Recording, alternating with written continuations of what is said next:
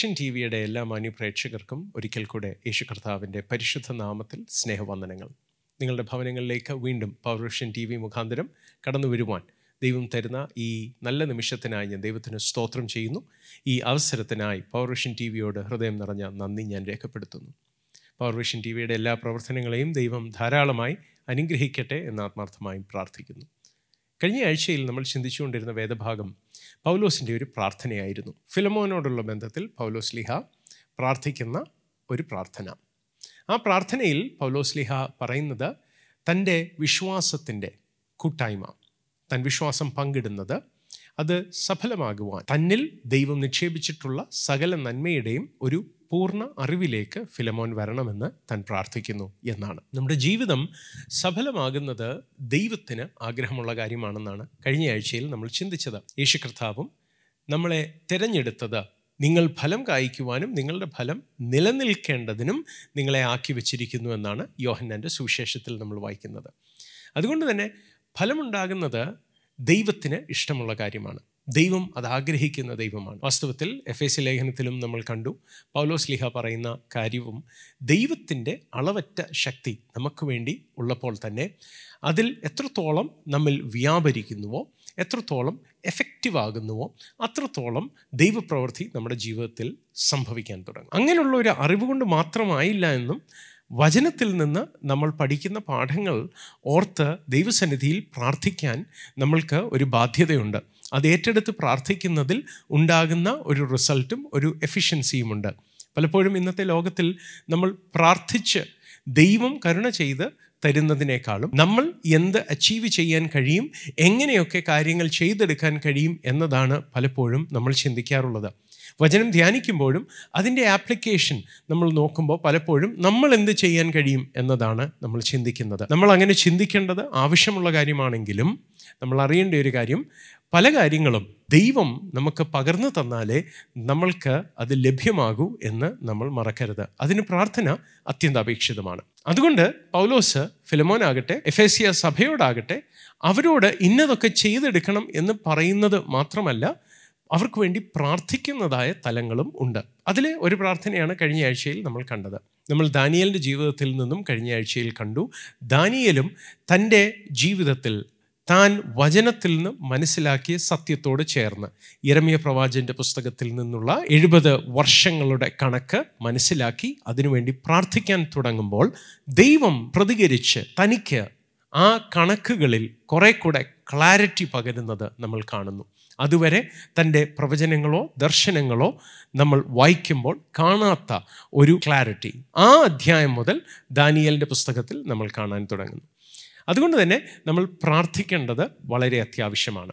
ദൈവത്തിൽ നിന്ന് ദൈവവചനത്താൽ ലഭിക്കുന്ന അറിവ് അതിനുവേണ്ടി ഇൻവെസ്റ്റ് ചെയ്യാൻ തയ്യാറാകുന്നതും അതിനുവേണ്ടി അതിൽ നമ്മൾ മനസ്സിലാക്കിയ കാര്യങ്ങൾക്ക് വേണ്ടി പ്രാർത്ഥിക്കാനും തയ്യാറാകണം.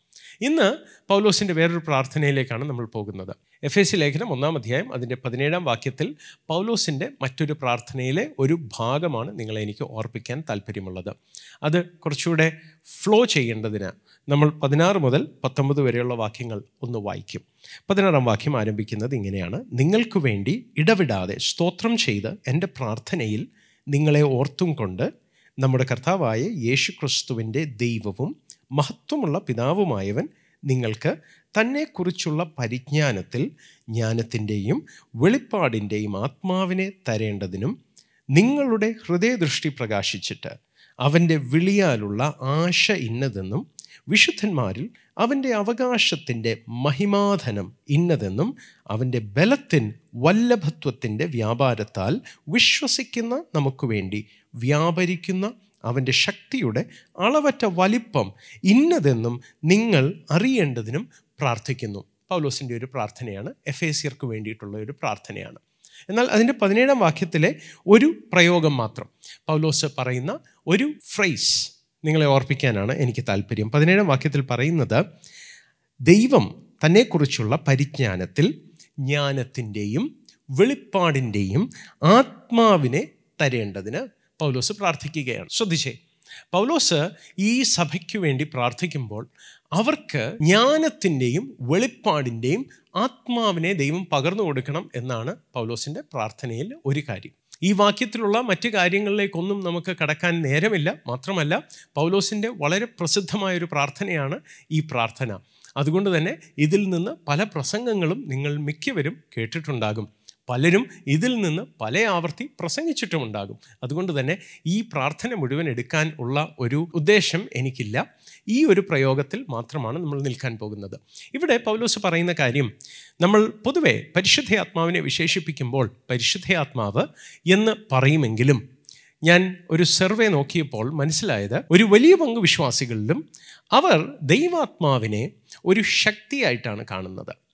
പരിശുദ്ധാത്മശക്തി എന്ന് നമ്മൾ പലപ്പോഴും പറയുമ്പോൾ പറയുന്നയാൾ അങ്ങനെ ഉദ്ദേശിച്ചാലും ഇല്ലെങ്കിലും കേൾക്കുന്നയാൾക്ക് ഉണ്ടാകുന്ന ആ ബോധ്യം the import of the words whether it was intend or not might be in the power element than in the personhood of the Holy Spirit പരിശുദ്ധയാത്മാവിന്റെ ആളത്വത്തെക്കാളും പരിശുദ്ധയാത്മാവിന്റെ വ്യക്തിത്വത്തെക്കാളും പരിശുദ്ധയാത്മാവ് ഒരു ശക്തിയാണ് എന്നുള്ളൊരു ചിന്തയാണ് പലപ്പോഴും ആൾക്കാരിൽ ജനിക്കുന്നത്. എന്നാൽ നിങ്ങൾ അറിയേണ്ട ഒരു കാര്യം പരിശുദ്ധയാത്മാവ് ഒരു ആളത്വമുള്ള ഒരു പേഴ്സണാണ് നമ്മളോട് സ്നേഹമുള്ള നമ്മൾ വന്ന് വസിക്കുന്ന ദൈവമാണ് പരിശുദ്ധയാത്മാവ്. പരിശുദ്ധയാത്മാവിനെ ഒരു ശക്തിയായിട്ട് മാത്രം കാണാതെ ഇരിക്കുന്നവരിൽ പോലും പലപ്പോഴും പരിശുദ്ധയാത്മാവെന്ന് പറയുമ്പോൾ ശക്തി തരുന്ന ഒരാളായിട്ടും സകല സത്യത്തിലും വഴി നടത്തുന്നു എന്ന് വെച്ചാൽ വചനപ്രകാരം ജീവിക്കുവാൻ നമ്മളെ പ്രേരിപ്പിക്കുന്നു എന്നൊക്കെ വചനത്തിന്റെ ആഴങ്ങൾ നമ്മളെ കാണിച്ചു തരും എന്നൊക്കെ മാത്രമാണ് നമ്മൾ ചിന്തിക്കുന്നത്. എന്നാൽ നമ്മൾ അറിയേണ്ട ഒരു കാര്യം അതോടൊപ്പം യേശു കർത്താവ് യോഹനാന്റെ സുവിശേഷം പതിനാറാം അധ്യായത്തിൽ തന്നെ പതിമൂന്നാം വാക്യത്തിൽ പറയുന്ന വാക്ക് നിങ്ങളെ ഞാനൊന്ന് ഓർപ്പിക്കട്ടെ. സത്യത്തിന്റെ ആത്മാവ് വരുമ്പോഴോ അവൻ നിങ്ങളെ സകല സത്യത്തിലും വഴി നടത്തും. നമ്മൾക്ക് പരിചയമുള്ള ഒരു ഭാഗമാണ്. അത് കഴിഞ്ഞിട്ട് പറയുന്നത് അവൻ സ്വയമായി സംസാരിക്കാതെ താൻ കേൾക്കുന്നത് സംസാരിക്കുകയും വരുവാനുള്ളത് നിങ്ങൾക്ക് അറിയിച്ച് തരികയും ചെയ്യും. പരിശുദ്ധയാത്മാവ് വരും എന്ന് പറയുമ്പോൾ ആ വാഗ്ദത്വത്തോട് ചേർന്ന് യേശു കർത്താവ് പറയുന്ന ഒരു വാക്കാണിത്. വരുവാനുള്ള കാര്യങ്ങളെ നിങ്ങൾക്ക് അറിയിച്ചു തരും. നമ്മൾ ഇന്ന് വായിച്ച വാക്യം അതാണ്. പരിശുദ്ധയാത്മാവിനെ പറ്റി പൗലോസ് പ്രാർത്ഥിക്കുമ്പോൾ പറയുന്നത് ജ്ഞാനത്തിന്റെയും വെളിപ്പാടിന്റെയും ആത്മാവ്.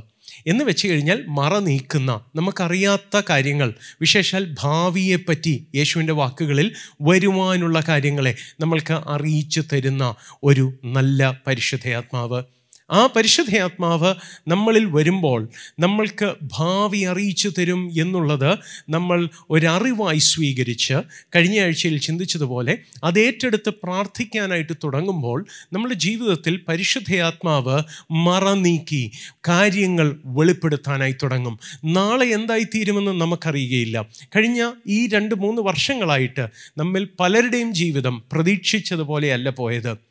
കോവിഡ് എന്ന മഹാമാരി വന്നു. ഇപ്പോൾ ഒരു യുദ്ധത്തിന്റെ വക്കത്ത് ലോകം മൊത്തം മൂന്നാം ലോക മഹായുദ്ധത്തിലേക്ക് പോകുമോ എന്ന് പലരും ആശങ്കയോടെ നോക്കി പാർക്കുന്നു. അതിന്റെ നടുവിൽ നാളെ എന്തായി തീരുമെന്ന് നമുക്കറിയുകയില്ല. എന്നാൽ ഞാൻ നിങ്ങളോട് പറയട്ടെ ദൈവം നമുക്ക് നൽകിയ പരിശുദ്ധ ആത്മാവിന്റെ ഒരു പ്രത്യേകത അവിടുന്ന് വരുമ്പോൾ അവിടുന്ന് വരുവാനുള്ള കാര്യങ്ങളെ നമ്മളെ അറിയിച്ചു തരുന്ന ദൈവമാണ്. യൂട്യൂബിലും മറ്റ് സോഷ്യൽ മീഡിയ സൈറ്റ്സിലുമൊക്കെ നടക്കുന്ന ട്രോളുകളാണ് കൂടുതലും ആൾക്കാർ കാണുന്നത്. കോവിഡ് വന്ന വർഷത്തെപ്പറ്റി പ്രവചിച്ചപ്പോൾ ആൾക്കാർക്ക് തെറ്റുപറ്റി എന്നും ഒക്കെ ഉള്ള ട്രോളുകൾ ഞാനും കണ്ടിട്ടുണ്ട്. എന്നാൽ ഞാൻ ഹൃദയത്തിൽ നിന്ന് പറയട്ടെ സഹോദരങ്ങളെ ദൈവം കോവിഡ് വരുന്നതിനെപ്പറ്റി വ്യക്തമായി പറഞ്ഞിട്ടുള്ള ദൈവദാസന്മാരുണ്ടായിരുന്നു.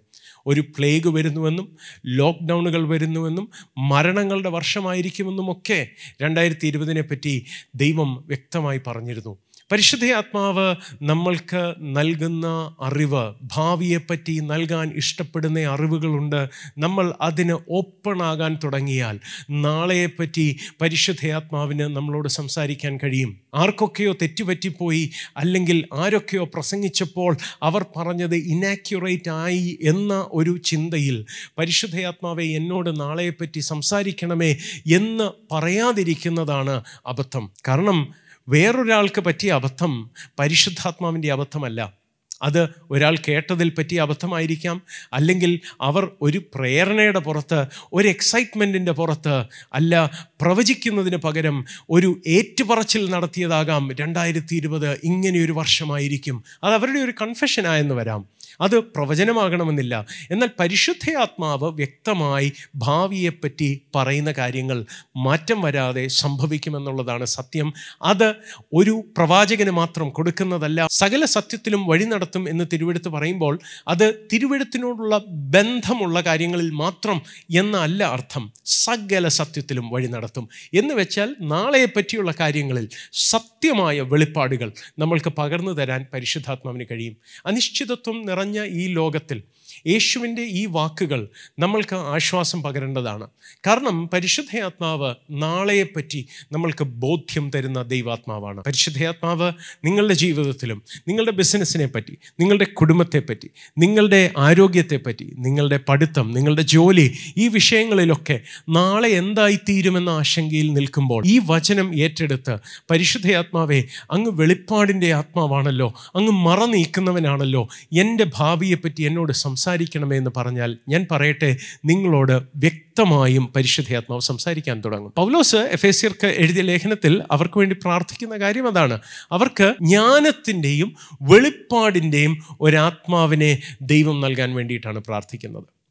അപ്പോൾ ശ്രദ്ധിക്കൂ വെളിപ്പാടിന്റെ ആത്മാവ്. He will reveal things that are to come മറ നീക്കുന്ന നിങ്ങളുടെ ജീവിതത്തിൽ ഒരു പ്രശ്നമുണ്ട് അതെന്ത് ചെയ്തിട്ടും അതിനൊരു സൊല്യൂഷൻ കാണുന്നില്ല. നിങ്ങളുടെ ജീവിതത്തിൽ പരിഹരിക്കാൻ കഴിയാതെ ശ്രമിച്ചിട്ടും ശ്രമിച്ചിട്ടും പരാജയപ്പെടുന്ന ഒരു പ്രശ്നമുണ്ടെന്നിരിക്കട്ടെ.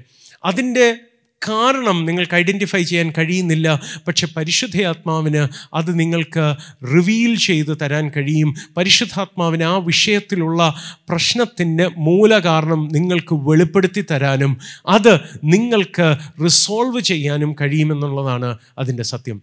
അതുകൊണ്ട് തന്നെ പരിശുദ്ധയാത്മാവിന് നമ്മൾ ഓപ്പൺ ആകും തോറും നമ്മളുടെ ലൈഫിൽ സക്സസ് വരാൻ തുടങ്ങും. എന്നാൽ അങ്ങനെ ഒരു അറിവ് ലഭിക്കുന്നത് കൊണ്ട് മാത്രം ഭാവിയെപ്പറ്റി ഫോർ എക്സാമ്പിൾ ഒരു അറിവ് ലഭിച്ചു നാളെ ഇങ്ങനെയാണ് സംഭവിക്കാൻ പോകുന്നത് എന്ന് അറിഞ്ഞാലും അതിനനുസരിച്ച് നമുക്ക് മാറാൻ കഴിഞ്ഞില്ലെങ്കിൽ അതുകൊണ്ട് പ്രയോജനമുണ്ടാകത്തില്ല. നമ്മൾ കഴിഞ്ഞ ആഴ്ചയിലും ചിന്തിച്ചുകൊണ്ടിരുന്നത് അതാണ് പ്രയോജനപ്പെടുന്നത് ഫലമുണ്ടാകുന്നതിനെ പറ്റിയാണ് നമ്മൾ പറഞ്ഞത്. അപ്പോൾ ഇവിടെ ജ്ഞാനത്തിന്റെയും വെളിപ്പാടിന്റെയും ആത്മാവെന്നാണ് പറയുന്നത്.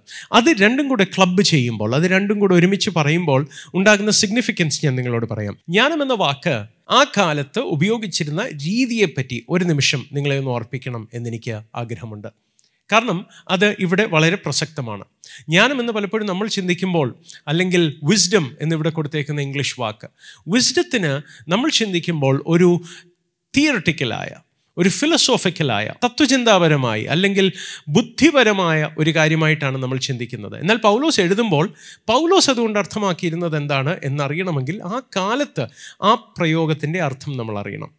ഈ വിസ്ഡത്തിന് പൗലോസ് ഉപയോഗിക്കുന്ന വാക്ക് സോഫിയ എന്ന ഒരു വാക്കാണ്. ആ വാക്കിന് പൂർവകാലങ്ങളിൽ ഉണ്ടായിരുന്ന അർത്ഥം ഗ്രീക്ക് ഭാഷയിൽ ആദ്യകാലങ്ങളിൽ ഉണ്ടായിരുന്ന അർത്ഥം പ്രത്യേകമായ ഒരു ടാലന്റോ കഴിവോ അതിനാണ് വിസ്ഡം എന്ന് പറഞ്ഞിരുന്നത് ആദ്യകാലത്ത്. പിന്നീട് കാലക്രമേണ അതൊരു തിയറിറ്റിക്കലായ ഒരു കാര്യമായി മാറി. എന്ന് വെച്ച് കഴിഞ്ഞാൽ ബുദ്ധി കൊണ്ട് ചിന്തിക്കുന്നതായ ഫിലസോഫിക്കലായ നേരത്തെ നമ്മൾ പറഞ്ഞ പോലെ തത്വചിന്താപരമായ കാര്യത്തിനാണ് വിസ്ഡം എന്ന് പിന്നീട് ഉപയോഗിച്ചിരുന്നത്. എന്നാൽ പുതിയ നിയമം എഴുതുന്ന കാലങ്ങളായപ്പോഴത്തേക്കും അതിന്റെ ഉപയോഗത്തിന്റെ രീതി മാറി ഈ രണ്ടർത്ഥങ്ങളും കൂടെ ഒരുമിച്ച് ചേർന്ന് വരുന്ന ഒരർത്ഥമായി മാറി സോഫിയ എന്ന വാക്കിന്റെ അർത്ഥം. എന്ന് വെച്ചാൽ തിയറട്ടിക്കലായ ബുദ്ധിപരമായ ചിന്തകളിൽ ഒതുങ്ങിയിരിക്കുന്ന ഒരു വിസ്ഡത്തോട് ചേർന്ന് ആ വിസ്ഡത്തിനൊത്ത് കാര്യങ്ങൾ ചെയ്യാനുള്ള ഒരു കഴിവ് കൂടെ ആ അർത്ഥത്തിൽ വരുന്ന ഒരു വാക്കാണ് സൊഫിയ അല്ലെങ്കിൽ വിസ്ഡം. എന്ന് വെച്ച് കഴിഞ്ഞാൽ പൗലോസ് ഇവിടെ പറയുന്ന spirit of wisdom and revelation ജ്ഞാനത്തിന്റെയും വെളിപ്പാടിന്റെയും ആത്മാവെന്ന് പറയുമ്പോൾ അതുകൊണ്ട് അർത്ഥമാക്കുന്നത് ഭാവിയെപ്പറ്റി അല്ലെങ്കിൽ നിങ്ങളുടെ ഇപ്പോഴത്തെ അവസ്ഥയെപ്പറ്റി മറനീക്കി നിങ്ങൾക്ക് കാര്യങ്ങൾ വെളിപ്പെടുത്തി തരിക മാത്രമല്ല പരിശുദ്ധയാത്മാവ് വരുമ്പോൾ ആ ലഭിക്കുന്ന അറിവ് വെളിപ്പാടിനാൽ പ്രാപിക്കുന്ന അറിവിൽ നിന്ന് നിങ്ങൾ ജ്ഞാനത്തോടെ ബുദ്ധിപൂർവം ചില തീരുമാനങ്ങൾ എടുക്കാനുള്ള ഒരു കൃപയും അതിന്റെ വിവേകത്തിൽ ആ ജ്ഞാനത്തിൽ കാര്യങ്ങൾ ചെയ്യാനുള്ള ഒരു പ്രാപ്തി കൂടെ നൽകുന്ന ഒരർത്ഥമാണ് ഈ രണ്ട് വാക്കുകളും കൂടെ ഒരുമിച്ച് വരുമ്പോൾ നമുക്ക് മനസ്സിലാകുന്നത്. ഉദാഹരണത്തിന് ഒരു ഒബീസായ ഒരു ഡോക്ടർ. ആ വ്യക്തി ഒരു ഹൃദ്രോഗിയോട് സംസാരിക്കുമ്പോൾ പറയും നിങ്ങൾ പൊരിച്ചതും വറുത്തതുമൊന്നും കഴിക്കരുത്. അത് നിങ്ങൾക്ക് കേടാണ് എന്ന് ഡോക്ടർ പറയുന്നു. ഈ രോഗിക്ക് ഇത് പറഞ്ഞു കൊടുക്കാൻ ഈ ജ്ഞാനം പറഞ്ഞു കൊടുക്കാൻ അല്ലെങ്കിൽ ഇങ്ങനെയാണ് വിവേകത്തോടെ ആഹാര രീതി മാറ്റേണ്ടത് എന്ന് പറയാനുള്ള കഴിവും അറിവും ഒക്കെ ഈ ഡോക്ടറിനുണ്ടെങ്കിലും തന്റെ ജീവിതത്തിൽ അത് അന്വർത്ഥമാക്കാൻ തന്നെ കൊണ്ട് കഴിയുന്നില്ല. അങ്ങനെയുള്ള ആൾക്കാർ ധാരാളമുണ്ട്.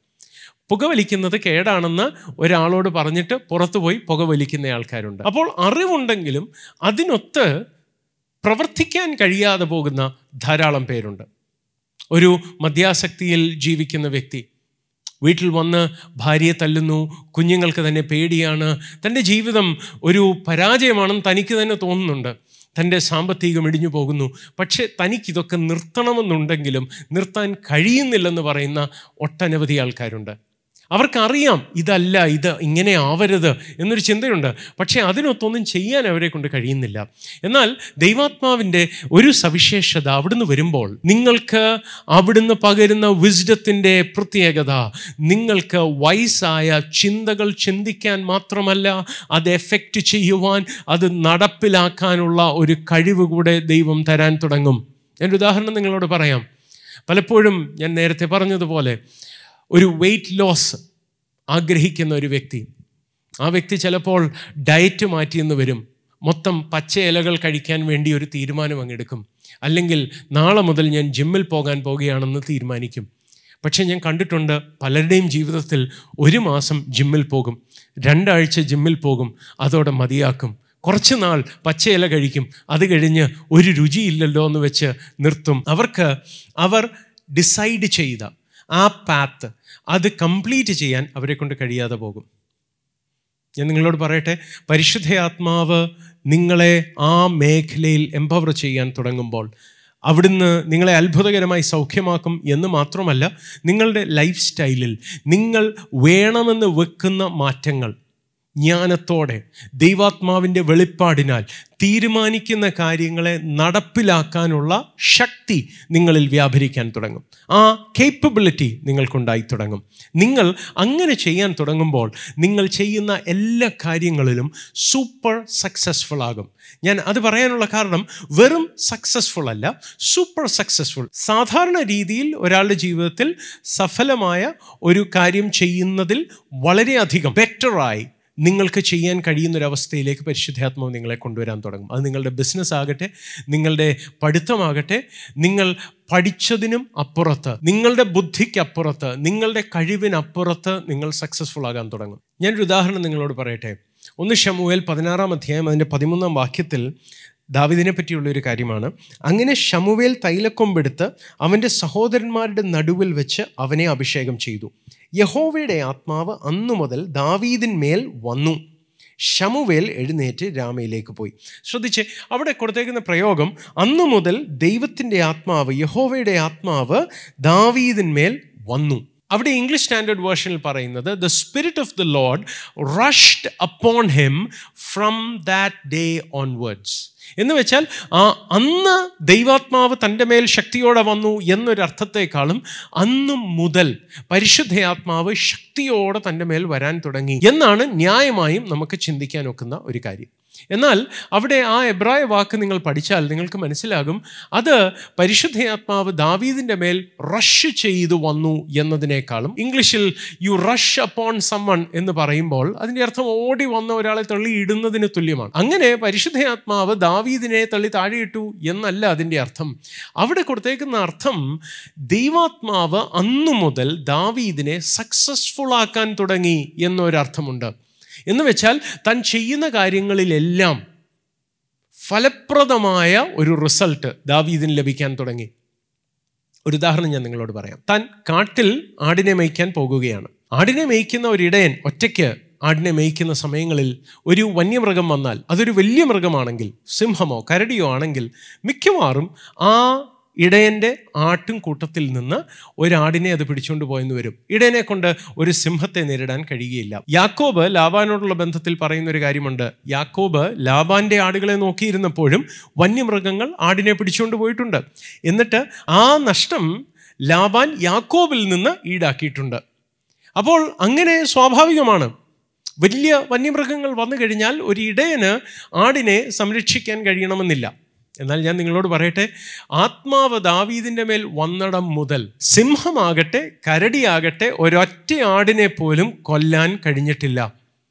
ദാവീദ് ഷൗലിനോട് പറയുന്നതാണ് ഒരു വന്യജീവി സിംഹമാകട്ടെ കരടിയാകട്ടെ തന്റെ ആട്ടിൻകൂട്ടത്തെ ആക്രമിച്ചാൽ ആ ആടല്ല ചാവുന്നത് ആക്രമിച്ച വന്യമൃഗത്തെ തല്ലിക്കൊല്ലുന്ന ഒരു ദാവീദ്.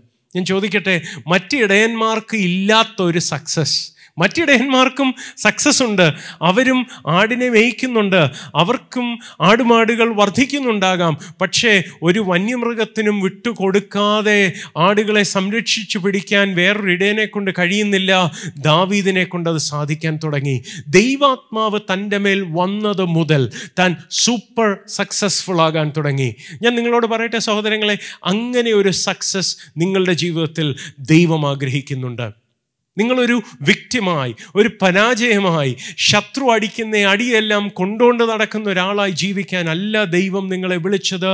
ദൈവത്തിന്റെ ആത്മാവിനെ ദൈവം പകർന്നത് ജ്ഞാനത്തിന്റെയും വെളിപ്പാടിന്റെയും ആത്മാവെന്ന് പൗലോസ് വിശേഷിപ്പിക്കുമ്പോൾ അത് നാളെയുടെ അനിശ്ചിതത്വങ്ങൾക്കപ്പുറത്ത് ജയത്തോടെ നിങ്ങൾക്ക് കാര്യങ്ങൾ ചെയ്യാൻ കഴിയേണ്ടതിന് നിങ്ങളുടെ ബിസിനസ്സിന് വളരെ വിപുലമായ ഒരു ഇൻക്രീസ് ഉണ്ടാകുവാൻ ദൈവം ആഗ്രഹിക്കുന്ന ദൈവമാണ് നിങ്ങളുടെ പഠനം നിങ്ങളുടെ ജോലി കാര്യങ്ങൾ നിങ്ങൾ ഏർപ്പെടുന്നതിൽ എല്ലാം നിങ്ങൾ സൂപ്പർ സക്സസ്ഫുൾ ആകണമെന്ന് ദൈവം ആഗ്രഹിക്കുന്ന ദൈവമാണ്. ഒരു പാസ്റ്റർ ആകട്ടെ ആമൻ തന്റെ ശുശ്രൂഷയിൽ താൻ സൂപ്പർ സക്സസ്ഫുൾ ആകണമെന്ന് ദൈവം ആഗ്രഹിക്കുന്നു. അപ്രതീക്ഷിതമായി വരുന്ന മാറ്റങ്ങൾ ആഗോളമായി ബാധിക്കുന്ന കാര്യങ്ങൾ അതൊക്കെ സംഭവിക്കുമ്പോൾ എന്തായി തീരുമെന്നുള്ള ആശങ്കയിലല്ല നിങ്ങൾ ജീവിക്കേണ്ടത്.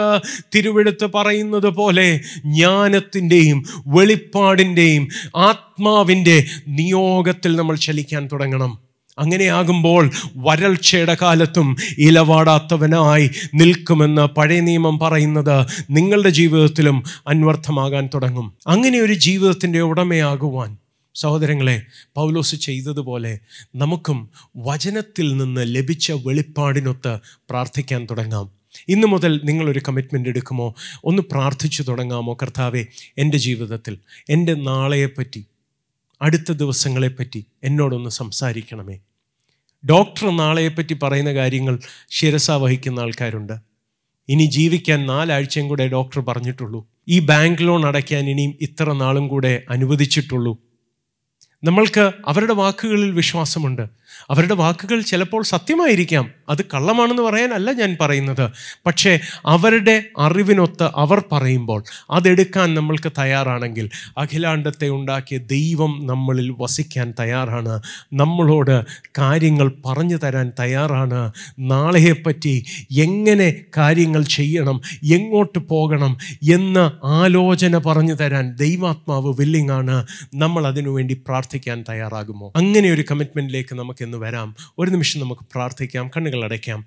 പ്രിയ കർത്താവെ അബ്ബ അവിടുത്തെ മുഖത്തേക്ക് ഞങ്ങൾ നോക്കുന്നു. ഞങ്ങളുടെ പ്രേക്ഷകരെല്ലാവരെയും അവിടുത്തെ കരങ്ങൾ തരുന്നു. തിരുവെടുത്ത് പറയുന്നത് പോലെ അപ്പോൾ ഞങ്ങൾ പ്രാർത്ഥനയോടെ അടുത്തു വരുന്നു.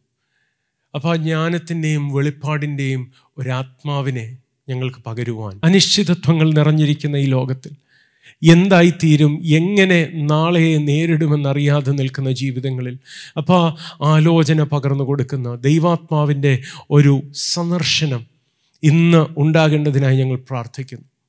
അപ്പോൾ ആ ജീവിത രീതികളെ മാറ്റേണ്ടവർക്ക് കർത്താവെ ശ്രമിച്ചിട്ടും അവരെ കൊണ്ട് കഴിയുന്നില്ല. ഇത് ആരോഗ്യത്തിന് കേടാണ്. ഇത് ഫിനാൻഷ്യലി മണ്ടത്തരമാണെന്ന് അറിഞ്ഞിട്ടും വീണ്ടും വീണ്ടും അതേ കാര്യങ്ങളിൽ അകപ്പെടുന്നവർക്കായി ഞങ്ങൾ പ്രാർത്ഥിക്കുന്നപ്പോൾ അവിടുത്തെ അത്ഭുതകരം അവർക്ക് വേണ്ടി നീട്ടണമേ. തിരുവെടുത്ത് പറയുന്നത് പോലെ കർത്താവെ വിസ്ഡം അത് തിയറട്ടിക്കലായ വിസ്ഡത്തിൽ മാത്രം നിൽക്കാതെ അതിനെ ആക്ടിവേറ്റ് ചെയ്യുവാൻ അതിനൊത്ത് കാൽ ചുവടുകൾ വെക്കുവാൻ അത് നടപ്പിലാക്കുവാൻ ആ വിവേകത്തോടെ ജീവിക്കുവാനുള്ള പ്രത്യേക ദൈവകൃപ. അപ്പോൾ ഞങ്ങളുടെ പ്രേക്ഷകരുടെ മേൽ അങ്ങ് പകരണമേ. ആ വിഷയങ്ങളിൽ സ്ട്രഗിൾ ചെയ്യുന്നവർക്കായി ഞങ്ങൾ മധ്യസ്ഥത അണച്ച് പ്രാർത്ഥിക്കുന്നപ്പോൾ അവിടുത്തെ പ്രസാദം അവർക്കുണ്ടാകട്ടെ അപ്പ. അവിടുത്തെ നടത്തിപ്പ് അവരുടെ മേൽ വെളിപ്പെടേണ്ടതിനായി പ്രാർത്ഥിക്കുന്നു. ഞങ്ങളെ കേൾക്കുന്ന എല്ലാ രോഗികൾക്കായും പ്രാർത്ഥിക്കുന്നു. അവിടുത്തെ അത്ഭുത സൗഖ്യം അവരുടെ മേൽ നീട്ടണമെന്ന് പ്രാർത്ഥിക്കുന്നു. വിവിധ വിഷയങ്ങളാൽ ഭാരപ്പെടുന്ന ഞങ്ങളുടെ പ്രെയർ ലൈനിൽ വിളിച്ച് പ്രാർത്ഥന ആവശ്യപ്പെട്ടിട്ടുള്ള എല്ലാവർക്കായും ഞങ്ങൾ യേശുവിന്റെ നാമം ചൊല്ലി പ്രാർത്ഥിക്കുന്നപ്പോൾ ഇന്ന് ഞങ്ങൾ പ്രാർത്ഥിക്കുമ്പോൾ അപ്പോൾ അങ്ങ് കരുണ ചെയ്യണമേ. അവരുടെ വിഷയങ്ങളിൽ ദൈവിക മറുപടികൾ ഉണ്ടായി തുടങ്ങേണ്ടതിന് യേശുവിന്റെ നാമത്തിൽ ഞങ്ങൾ പ്രാർത്ഥിക്കുന്നപ്പ അവിടുത്തെ കരം അങ്ങനെ ചെയ്യണമേ. അവിടുത്തെ നാമത്തെ ഉയർത്തണമേ. യേശുവിൻ നാമത്തിൽ തന്നെ അപ്പം.